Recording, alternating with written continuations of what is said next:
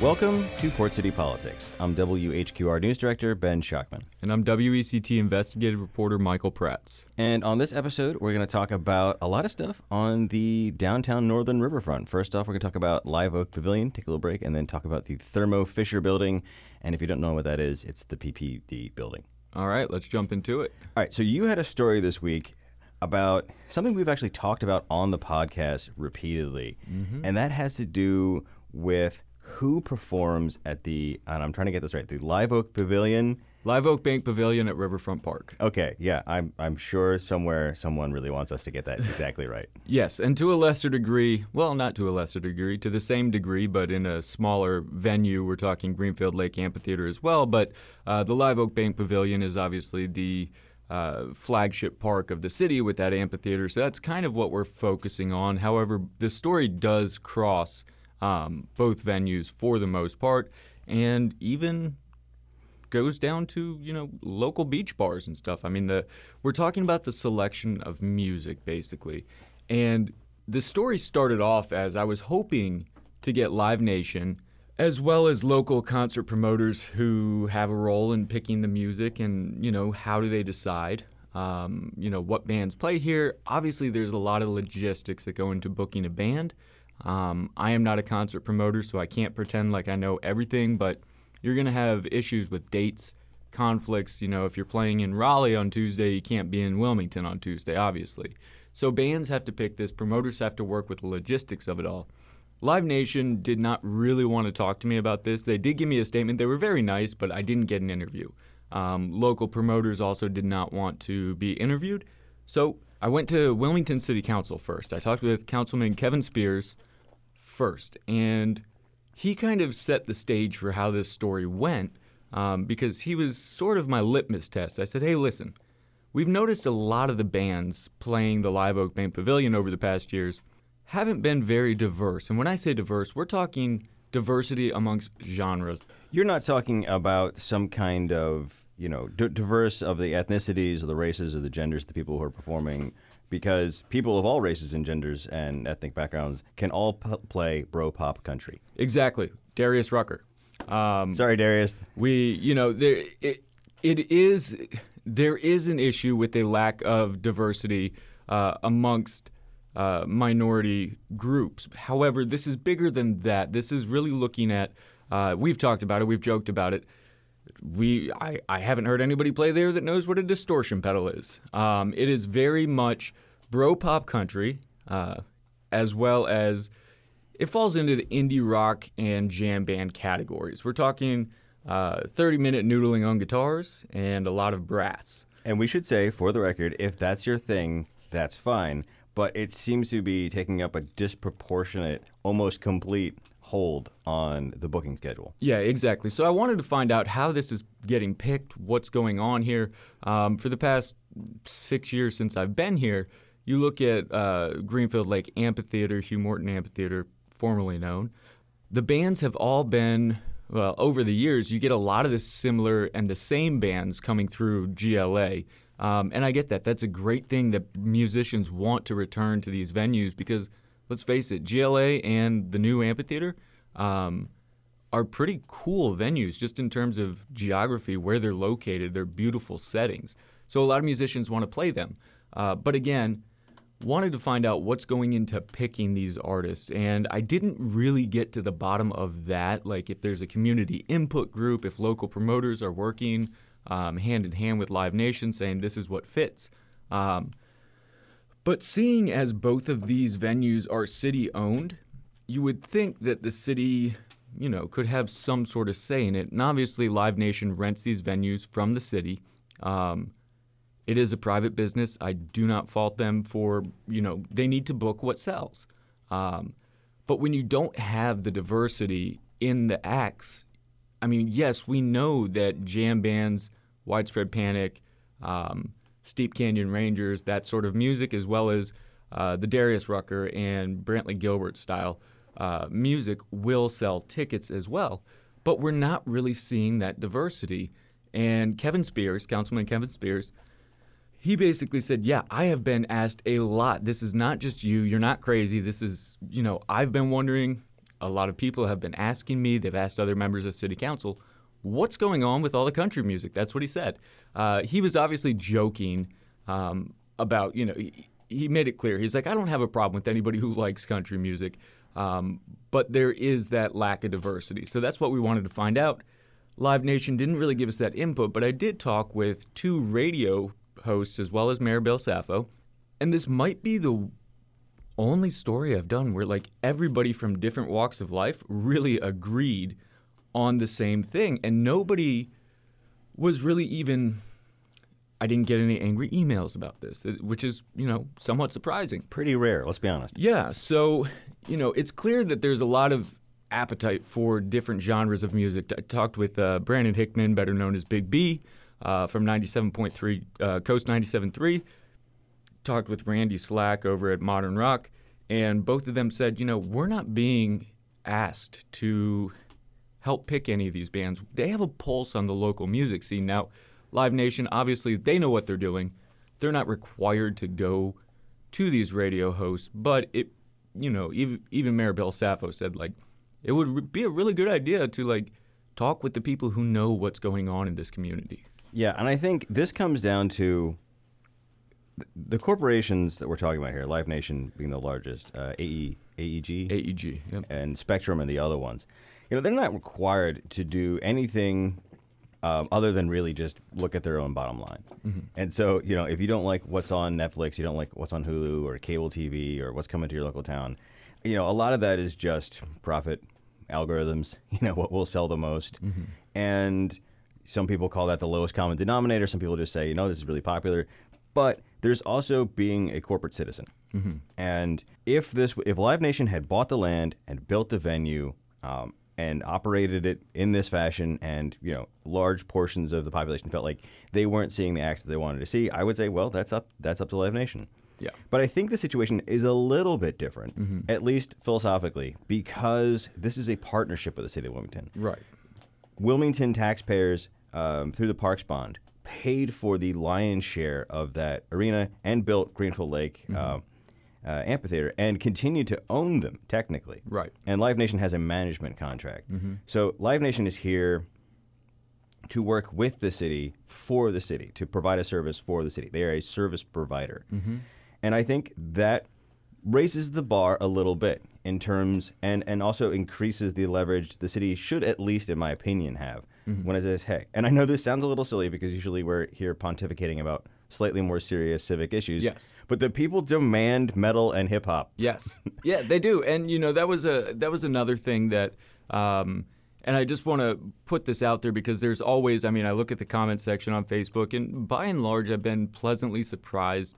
Um, of course, you're going to have people that say, "Oh, you're just uh, this is wokeism. You're just you know getting diversity for the sake of diversity," and that's not it because it spans all genres. We're talking hip hop, we're talking blues, we're talking jazz. I mean, Big B was like, "I would love to see a blues festival. It would definitely sell." Um, you know, as he referred to it, urban music is not just hip hop. There's so many other genres that are being left off the board here. And then, uh, you know, you talk with Randy Slack, who it's a completely different genre of music that, you know, 98.7 plays. And we're not seeing that either. Although I will say this year we've already gotten the announcement that Incubus and Coheed and Cambria will be playing, which are two more mainstream modern rock bands. Incubus, I would argue, is not that modern, but um, you know, it's still it crosses into that alternative rock as opposed to the acoustic G Love indie bands, uh, that sort of music. And again, nothing against those bands. Everybody said, yes, let's keep bringing these people here because they're clearly doing well. It's bringing economic benefits to the town, but let's make it a little more of an even playing field for everybody because everybody paid for this venue. Yeah. So I think, you know, I think the comment section tells you a lot you know, you you can subtract the 10% trolls. Yeah. Tells you a lot about the pulse. Um, you know, there's a lot of bad things to be said about the comment section, but it is a valuable tool sort of gauging, you know, as a reporter, am I tilting at windmills? You know, is this a personal grudge or personal grievance or something that I think is a problem that the public doesn't think is a problem? Right. And I think solidly we could say you know, this is something that people think about and are concerned about. I don't know what to do about it. Um, I do know, but I again, I do know that the city has a partnership with Live Nation that is not set in stone and is not forever. Um, not that the city would threaten Live Nation, but I think more is just, you know, this is a company that works with the city. Right. I think the powers that be could say, hey, this is what our constituents want. Yeah, and the interesting and the you know in in my opinion, this is what journalism is about: is getting you know bringing these issues to light and seeing some positive change. And Mayor Saffo, sorry, Mayor Saffo, along with Kevin Spears. Um, both said, you know, we absolutely, uh, Live Nation does get to pick the final bands, but they're very welcome to having conversations with us. They've been great about other issues we've had, um, you know, whether it be litter or um, noise complaints, things like that. And both of them said, yes, we are absolutely, this is great. We want this out there because we're going to talk with them and we're going to do what we can to increase the diversity of bands playing. And Live Nation did send a statement. They said, oh, we bring diversity in. Um, and to be fair, they did have some, but not a lot of of music that you know crossed the genre boundaries. Yeah, and if you don't care about the genre differences between, you know, bro hop and whatever else is going on, I understand. But think about this. I'm going to drive six hours to Asheville to see Gojira and Mastodon, and I'm going to spend way too much money on two beers Yes. at the venue, and I'm going to get a hotel, and I'm probably going to go out to eat. And we spend a lot of money in Asheville. Yeah, And that Wilmington has that opportunity too. So it's not just about the people in Wilmington. It's the more diverse range of bands you have. I mean, people used to drive to Raleigh all the time. There's no reason to think that we couldn't compete on a level playing field with Raleigh and Durham, and that people would drive here to see those shows because, frankly, our venues are nicer. Yeah, and you know, I'll just uh, own personal anecdotal experience. I went to 19 concerts the past concert season in the past like six months and seven months, and I think three of them were in Wilmington. Um, I I went to Raleigh for the majority of it. Um, obviously, going to California is a little bit different for a show, but by and large, I was hitting up. Uh, Red Hat Amphitheater was the biggest venue that I, uh, or the venue I went to the most. Uh, the Walnut Creek Amphitheater went there a couple times, and they are bringing in that more diverse lineup. And you know, a lot of people also said in the comment section, "Hey, um, you know, this comes down to our venue size. You can't get big bands to play here," which fair. But we did see acts like Tame Impala, which is a huge band. It was a massive sellout. We saw, um, you know, some of these country acts that are very popular. I don't personally know them, um, but I do know that a lot of them sold very well. Um, we had, you know, Dispatch, OAR, other bi- big name bands. I mean, I saw Dispatch in 2008 sell out Madison Square Garden for three nights. So to say the venue's too small, not buying it. Widespread Panic sells out shows all around the country. Again, not my type of music, but it just goes to show that this does uh, it does have the capacity. And one interesting thing that I really hadn't thought about that Mayor Saffo said was, you know, we can get some of these bigger bands if they do a very brief residency, so to speak. You know, three nights, which is what Widespread Panic, which is what GRiZ do. Um, and that kind of spreads out the the ability to sell more tickets to where you know you get 7,000 7,500 people per show and you put them there for 3 nights you're talking PNC arena size crowds so it is possible to spread these things out. It is possible to uh, sh- spread the wealth is what Big B was saying.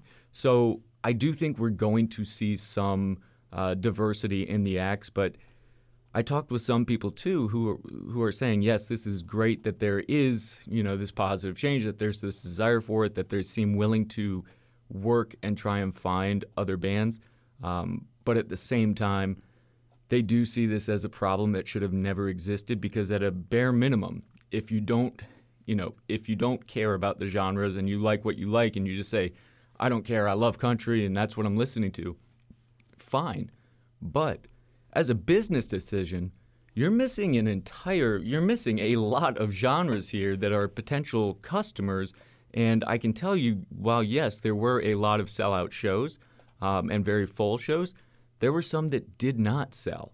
So if you swap those out with, you know, some of these bigger other types of acts, um, potentially, you know, it's a business decision at the end of the day, and it just seems like they're missing a huge portion of the population. Yeah, well, I think that's a good place to leave that story for now. Yes, Uh, all right, and time for a quick break. I think so. All right, and when we come back, we're going to talk about uh, the city's new digs. Let's do it.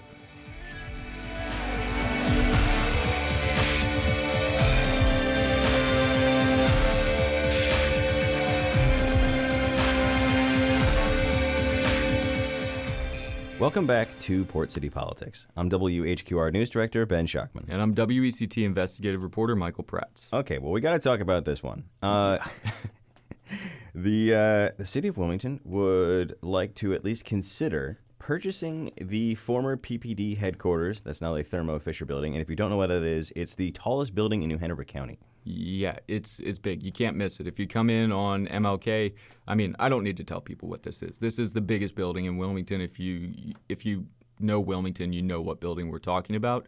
Um, right there near the amphitheater we were just talking about. Yeah. So here's the deal. Um, a couple weeks ago, um, it came to my attention that this was something the city was very, very tangentially thinking about um, for years and years. In fact, for the for over 20 years, uh, the city has been looking at various uh, needs studies because they're kind of scattered around uh, Wilmington. There's an engineering building, there's a legal services building, there's a comms department, and they're in six or seven different buildings that are you know spread out five six miles apart in some cases. And it's just never been their top priority to deal with this. And I say I respect that because, you know, if you've got a choice between having a nicer office for yourself and spending money on projects that benefit the public, and you choose the latter, I say good work. Yeah, and we're talking um, just for reference points here. Uh, if you're on Third Street and you start with Thalian Hall, um, you have Thalian Hall in between Chestnut and Princess Streets, uh, which is where some of the city offices are. City Clerk Building. Obviously, city is going to keep that, wants to keep that. That's historic, and that is City Hall. You don't you know, unless you're building a brand new city hall, most places keep their historic buildings. Um, so that's one. Right across the street, people might not be aware, um, which was the CresCom Bank building. City of Wilmington purchased that, I believe, last year outright. They had been renting some spaces up on the second, third, fourth, fifth floors um, for some of their offices for admin. That's where the comms office is. I believe the fire marshal's in that building as well. Um, and then you have 305 Chestnut Street, which is directly across the parking lot of Thalian Hall. Um, that's where you have planning, planning stuff. Uh, I believe city attorney might be in there. Oh, so you have people spread out. Yeah, and the, and that so the the most advanced plan that the city had up until very recently, which came out of a 2021-2022 need study, was that building, that 305, which is you know caddy corner from the United Bank building. Right. Um, Cattywampus? Can we say Cattywampus? Cattywampus, let's go for it. It's Cattywampus from the United Bank building. Um, was to redevelop that whole block mm-hmm. and build a massive multi-purpose city building, and this was going to cost ninety to ninety-six million dollars. Mm-hmm. They knew they were going to have to move a lot of things around in the budget, or you know, delay things, or just phase this in. But that was the plan on the books. You know, it wasn't finalized, but that's what you know. That was sort of the leading candidate on how to deal with a solution. And then it came to the city's attention, and we're still working on how exactly that happened, that Thermo Fisher um, was not asking as much for the building as market indicators might suggest. right. And that's because the building itself and everything that's in it, and the parking lot and the parking deck next to it, this is a 12 and a half acre property altogether, is worth $141 million. And that's everything from the blinds to the building to the, the generators, that's everything. And you know, Thermo Fisher when they when they built this in the mid 2000s, uh, sorry, PPD when PPD built this in the mid 2000s, they put a lot of money into it and a lot of money into the property. And so I guess the, the city was sort of caught off guard that they were asking for so little. Um, now, So when little, I say so yeah. little, there's two caveats. One, um, you know, it seems as if Thermo has had trouble selling the building because they effectively told the world they wanted to get rid of it um, last April and have had no progress. They they told the Wilmington Business Journal that they were making progress, but I it doesn't seem like they were. Now, a building sale of that magnitude takes time. Sure. But it seems like they were having difficulty maybe getting the market rate for this. And we should say that Thermo uh, is, which purchased PPD over the last couple of years, is not leaving Wilmington, is not planning any kind of mass layoffs. It doesn't seem like they ever really needed or wanted Right. the PPD building. It came, I mean, they purchased the company of PPD for Right. 17 some billion dollars. And so the building itself is kind of a drop in the bucket of that. Right. And Thermo has embraced sort of more flexible remote working, Sure. um, you know, uh, situations for their employees, so they didn't really need it. So it's just to be clear, this is not an indication that Thermo is going under or Wilmington's Sure. going to lose a major employer. They were very Thermo really wants you to know that. Yes. Um, but okay, so the building was on the market for a long time. Didn't seem to be any, um, you know, traction on that, regardless of what Thermo is saying, because they are now turned to, you know, a city is not usually like the top bidder on private real estate. Sure. But here we are. So, 68 million on the one hand is less than they thought the building uh, would cost. It is less than their other plan for consolidating the majority of city offices, and that wouldn't include the police department and a few other things. Right. Um, it's more than we have anecdotally heard that other people had been quoted for the building, um, and so that's one issue, right? Is is the price right? Um, which is something the city's going to be looking at over the next couple months. The other question is: Is this just too much property? Right. I mean, it's a massive building. You've seen it. Like we said, it's the tallest building in Wilmington. Um, clearly, the city has needs um, to, and yes, it makes sense to keep your all your people in one place. It prevents having to walk from, um, you know, from the CresCom Bank building over to 305, which isn't that big of a deal, but for efficiency purposes, it, it does make sense on that level to want to have everybody there. Um, but it is a massive piece of property. It's a massive building. Uh, can the city fill it out? Is that worth it? I know there were uh, in your story you reported on this first. Uh, there's some discussion, and I believe a press release was sent that there, you know, could be opportunity for private investment to rent that out, make some money off the back end of this. But we're once again getting into the realm of public mixing with private industry, and that has left a very sour taste in State Treasurer Dale Folwell's mouth. I haven't talked to him about this in particular, um, but just going over the past few years in New Hanover County, you and I have talked to him a lot about public-private uh, mixture, and you know, he's not crazy about it. Now, the city hasn't, as far as I know, correct me if I'm wrong, hasn't announced like, you know, whether or not this would be a public-private partnership like the River Place or like Project Grace proposal or like uh, the county admin building, I believe. Yeah, so there's a lot. So all the city has done so far is announce that they're thinking about it. Next Tuesday at the city council meeting, what they're going to do is vote up or down to move into a consideration period. They're going to put a half million dollars down, and that is Mayor Saffel would like you to know completely refundable. Yes. If they walk away from this, which is okay, that's good, right? And then they have 120 days to look at this deal, kick the tires, drive it around, see if they like it or not, and also have those conversations with the local government commission, which is um, the wing of uh, Dale Folwell's state treasurer's office, Right. that really looks at these deals and ultimately has to approve them. And then think about do they want to do a P3 or do they want to do a straight up sale? Most of the evidence I've seen, because I know the city is already looking at um, the logistics of issuing bonds. So it looks like they would do a limited obligation bond series. Basically, they would take out a loan and buy this directly. Which I will say, just sorry to interrupt, but I will say that that is, um, I'm sure, something that Dale Folwell will be thrilled to hear um, because he is all about, you know, Wilmington and New Hanover County are in such strong economic places that these public private partnerships, in the traditional sense that we've been talking about, um, really, in his opinion, don't get you the best bang for your buck. You can borrow money even with interest rates. A Moody's AAA bond rating for a city um, gives you access to cheap money, relatively speaking. So that has, um, you know, seeing that right out the gate tells me there could be some uh, some better favor looking at this proposal. Yeah, I, I specifically talked to Saffo about this, and I said, um, I'm being candid with you. Uh, I said, well, you have the advantage of having not picked a fight with Dale Folwell repeatedly. Yes. And he said, no, no, I respect Dale Folwell. I respect the LGC.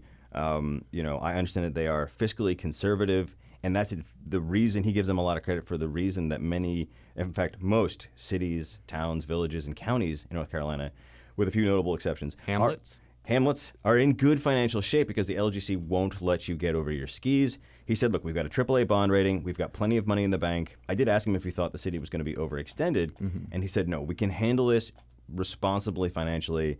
Um, that doesn't answer the question of whether they should, but financially, they're on pretty stable ground. He feels like the LGC will agree. There's a couple mitigating factors for this price that we should talk about. One is Thermo Fisher has agreed to lease a couple floors of the building uh, for a few years, which will bring in around $6 million.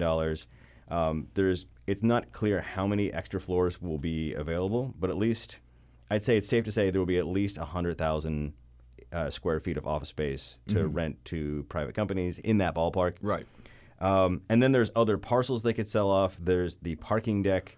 Uh, it's thousand spot parking deck, which mm-hmm. has some financial opportunities. And then there's all of the city buildings they'd be moving out of. And that is where I start to question things because the press release said that, um, you know, if we sell these buildings or if we if we move into PPD, we have the opportunity to let private industry take over those buildings, which, you know, in in terms of fiscal responsibility, number one, because you are talking taxpayer money, um, but as well as the city kind of monopolizing, the city and the county have monopolized the area basically from um, the library. You then next door you have the CresCom Bank, then you have Thalian Hall, then you have 305 Chestnut. Um, you know, a very prominent the the center of downtown in the main corridor is owned by government. Um, those are very, you know, obviously popular spots that could be used for private developments, for private uh, investments into the economy here. The question is, will the city really let those buildings go? Yeah. So a couple of things here. Um, one, one of the internal concerns of the city. This is obviously not the kind of thing they put in a press release, but it's something they've been talking about. Is is taking the Thermo Fisher slash PPD building off the map as as an economic development recruitment tool a mistake? Mm-hmm. Um, because it's you know you could see this either way. On the one hand, that is a marquee property that a company could come in and plant its flag. Mm-hmm. On the other hand, increasingly companies are looking for these flexible work situations right. where they might not want 370,000 square feet. Sure, they might just want a floor because many of their employees are working remotely. So that's a legitimate question. There's also the question of does this send a message to the sort of economic development world that the city was unable to recruit tenants for that building? Mm-hmm. Um, that they just didn't have, and not just the city, but the county and all of the various, there's so many economic mm-hmm. development partners. Yes. Um, that just that collective team of economic development uh, thinkers couldn't solve this square footage problem. That's an open question. And then there's what you're saying, which is what about those properties? Will the city really let them go?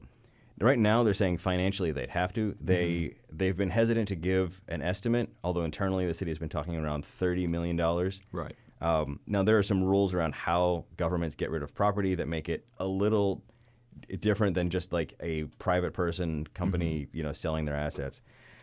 The other part of this story is that there's another thing the city could do with the properties, and that would be a series of public-private partnerships. Because if, if the city has to auction the property, it can, it can give it to a nonprofit, but I don't see that happening. Yeah. Um, if the city auctions the property, it's really like the best, you know, whoever wants it right. gets it. The hammer best, comes down. Best deal wins. Do I hear a million, three million, three million, three million to the man yes. in the cowboy hat? Um, and then the city doesn't get a lot of say over what happens to that building afterwards. If someone wants to build, if it's allowed by zoning, and someone wants to build uh, a McDonald's car wash combo, mm-hmm. um, which I think actually might not be allowed. That's not allowed. Okay, but if they want to build something boring and unhelpful, um, they can they can do that. With a public-private partnership, the city has a much stronger hand in what happens there. Mm-hmm. And I know there's a number of developers who are already thinking about this and uh, are w- sort of waiting to see the city's next move. But there's some possible you know, some stuff that would really transform what downtown Wilmington looks like, both in mm-hmm. terms of sort of bringing, you know, shopping and dining um, from the Front Street area all the way up to Third right. Street and sort of connect to some other, you know, pockets of eating and drinking establishments. Yep. And also to create Um, affordable housing will be another conversation, but housing because downtown residential space, despite the you know proliferation of apartment buildings, is still at a real premium. Yeah. Oh, absolutely. And I don't know about you, but I'd love to live in a bank building.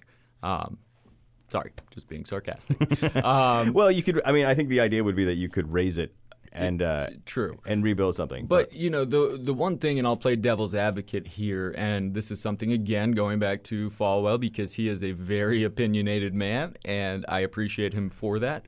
Um, his argument uh, with the Project Grace in particular, which is that downtown property, is you're not going to get an investor who spends $30 million on a building putting in that McDonald's and car wash combo. You don't, if you have the capital to do that, you're not going to put something in that's janky that nobody wants. It's a terrible investment strategy.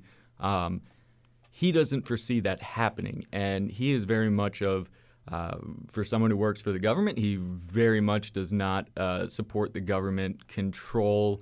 Um, and, you know, there's a lot of people that say, yeah, I understand that argument, but should the government be telling people and controlling what goes where in downtown and not allowing the private sector to determine what fits best? And zoning regulations are made to do that.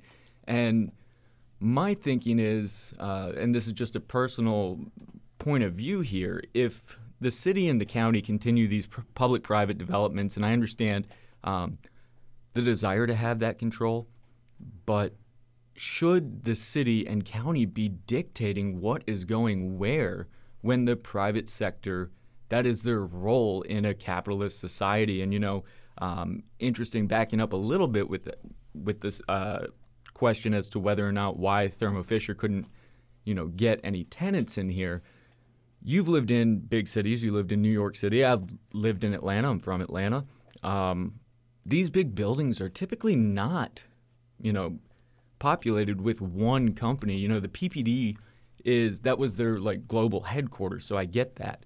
Um, but being able to rent out different floors or even offices is very, very typical. I mean, you don't see massive buildings getting just one company for the most part. So, why that hasn't happened, I'm very interested to know. Have they been trying just to get one company? That just, it's not feasible. I mean, even, you know, Live Oak Bank or nCino or Castle Branch. They can't fill those buildings necessarily, even with their big employment. So I'm curious as to why they haven't been able to get you know multiple levels of different companies. Yeah, it's it's and this is on a very high level. I don't know the details. It's my understanding that Thermo was looking to offload the property Gotcha. inclusively, um, including the adjacent empty lots and the parking deck, just to be done with it. Yeah. And the question would be, you know, who's in the right position to take over the building, not as a corporation looking for a flagship building, but as a landlord. Got it. Uh, and so that's probably a little more complicated in this market, especially as you know a lot of folks are saying we, we may be heading into a recession-like economic situation. So I can see how a lot of those factors made that tricky. Yeah. And as far as the city, you know, whether or not the city determines how how the city determines or if they should determine what goes where, I think that's an open question about the philosophy of of how the city and the county want to do things. I mean. The other thing is that the city and the county have a lot of good relationships with a lot of developers, and I think that's you know Understatement of the year. understatement of, of the decade. And uh, there's probably some opportunities for things like development agreements or you know rezonings that the city could rezone that property um, to help steer it. You know, a middle path between just trying to Project Grace style directly dictate the development and just throwing it out to the open market and saying, well, we hope they don't build something janky. Yeah. But all of that is what the city will be thinking about over the next 120 days. Um, if city council votes to move ahead on Tuesday, they could just say no. Yeah. And one last thing, I will point out that um, there's a number of firms involved in this. Thermo Fisher is a massive uh, Global. global company, and so they appear to have hired a bunch of people to handle this real estate transaction. Totally makes sense. Um, but locally, Cape Fear uh, Development is involved, and Charlie Rivenbark is a senior vice president at Cape Fear Commercial. And so I asked Bill Saffo about this. I said, "Do you have any concerns that he might not recuse himself?" Because in the past, um, Rivenbark's explanation of this is that pretty much everyone gets to be a senior vice president at Cape Fear Development. Um, it's a it's it's it's a title without as much meaning in the corporate structure as you might expect, and so individual brokers kind of get to do their own thing. and he would not see money from it or have a hand in the deal. That's been his argument in the past when Cape Fear Development has brought stuff before the city, and he has not recused himself. Uh, this is a really big deal. It's hard to imagine he would have nothing to do with it. Um, so Saffo said, "Yep, you know, we're gonna we're gonna take this to the attorney's office. They'll probably run it up the flagpole to the UNC School of Government and get their take on it. Uh, but it's something they're thinking about because I've already gotten emails about that. Yeah. Good place to leave it. I think that's a good place to leave it. See you next week. Yeah, we'll see you then.